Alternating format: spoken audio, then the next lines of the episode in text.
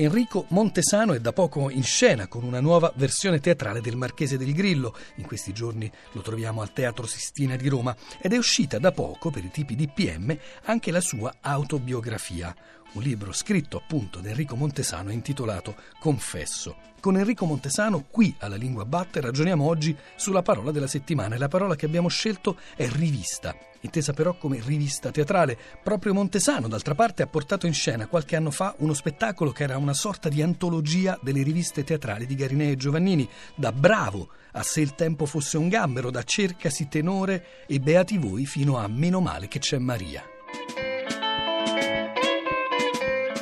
Montesano, c'è una differenza tra le parole rivista, cabaret, avanspettacolo? Noi per cabaret intendiamo una sorta di monologo comico mm, dove l'attore in piedi eh, fa della satira, prende gli argomenti eh, d'attualità o eh, fa una satira sociale o fa una satira politica.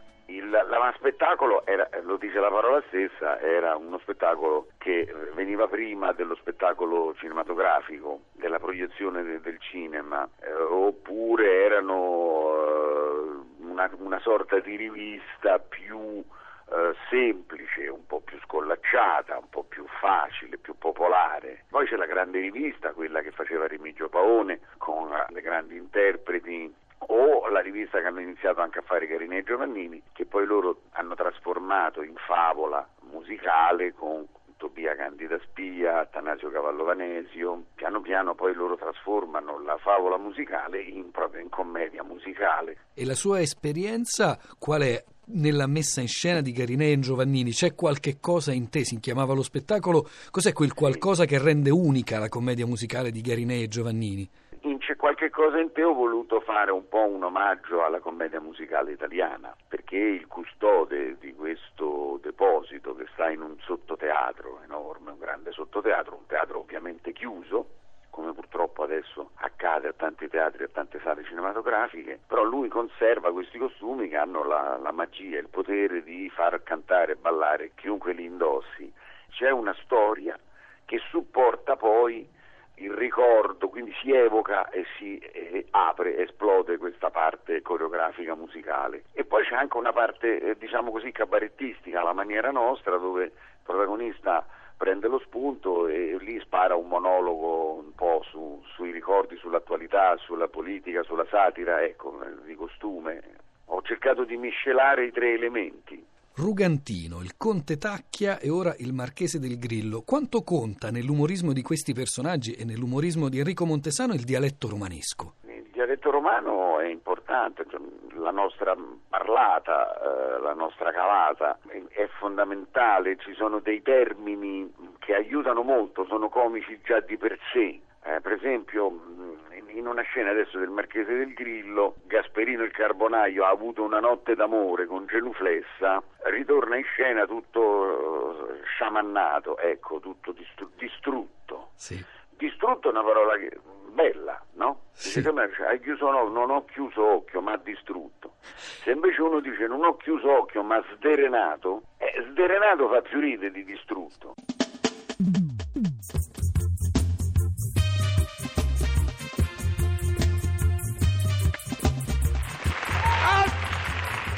Che dopo mo bello. Allora io mi sono detto addosso, no? Come quando ero piccolo, no? Sai quando uno parla da per sé che si sbrotola le parole addosso che gli rimangono, che gli si gonfia pure la pazza perché si mangia le parole? Beh, io camminavo in per così, no? Su sto marciapiede, andando vicino, insomma, no? Andando vicino, Andando vicino. Voce del verbo andando vicino andando vicino. Andando vicino. Vabbè, mentre cannavo... Ma è diverso il romanesco anche per l'epoca in cui è ambientata o per il tipo di personaggio? Il romanesco cambia, di Lugantino, Conte Tacchia, Marchese del Grillo, cambia? Guardi, cambia moltissimo. Dal Giuseppe Gioachino Belli a Trilussa, Pascarella Trilussa, sino a Mario dell'Arco. Ci sono proprio nel glossario cambia proprio il significato di alcuni termini, l'uso eh, di alcuni termini, ma poi ci sono termini nuovi, si arricchisce di neologismi o di nuove parole. Addirittura se andiamo ancora più dietro, quello del Berneri, Meopatacca è ancora più antico, ancora più aulico. E allora scendiamo invece un po' più in qua verso i giorni nostri con Erpomata. A un certo punto Erpomata dice: Ah, regà, parliamo come un cavallo stampato invece che come un libro stampato. La lingua è lo strumento di lavoro per un comico. Sì, sì. Per esempio, adesso in scena mi è venuto spontaneo: c'è un grande vaso con dei fiori che mi impedisce di vedere la soubrette francese. Eh, che spodesta i castrati dal teatro, questa nuova moda francese che portano le truppe napoleoniche in Italia, no? E lui dice alla, al suo servitore, dice, ma leva un po' sto scafarione, per esempio sto scafarione, sto mammatrone, a me sono parole che mi divertono. ma com'era nato l'Andandovici Andandovici? Questo giocando sulla mm, leziosità alle volte di certi termini italiani. Mm-hmm. Perché noi dovremmo dire le, le, particelle pronominali, ma a me mi divertivano molto. Che lui eh, definiva Felice Allegria, che Bordi definiva i pronomicelle. E pronomicelle, no? Mettendomici o mettendoci sì. E perché l'italiano è così. Lo confesso, ma questa vita semiseria di un comico malinconico, alla fine cosa ha da confessare un comico? D'aver fatto ridere? E forse deve confessare le sue colpe quando non ha fatto ridere, ecco. ci ha provato e basta.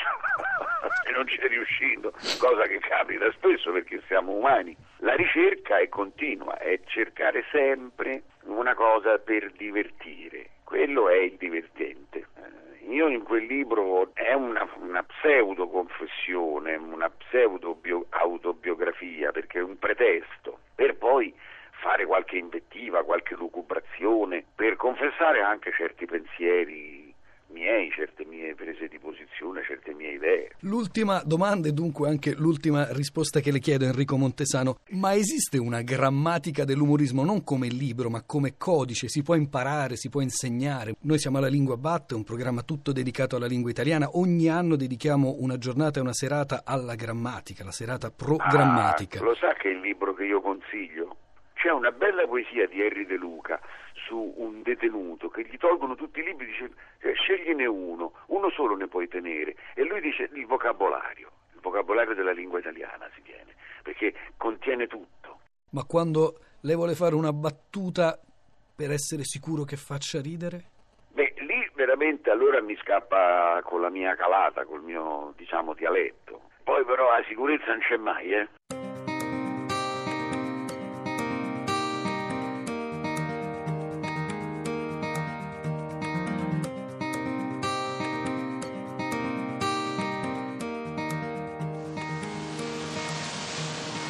Questa è la mia massima di vita. L'importante è che la morte ci trovi vivi.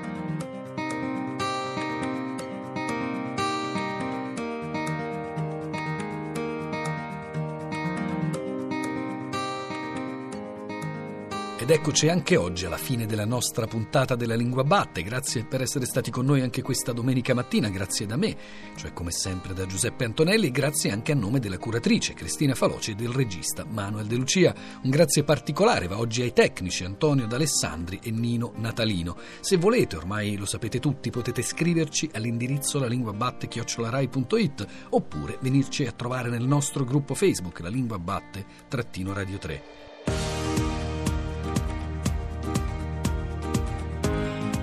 E sempre, se volete ovviamente, potete scaricare o riascoltare tutte le puntate della nostra trasmissione. In questo caso il sito è lalinguabatte.rai.it.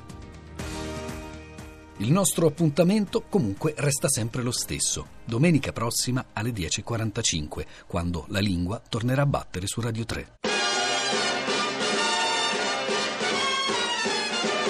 Che bella età, la mezza età tranquillità, serenità. L'età più bella del cammin di nostra vita, che tutta rosa sa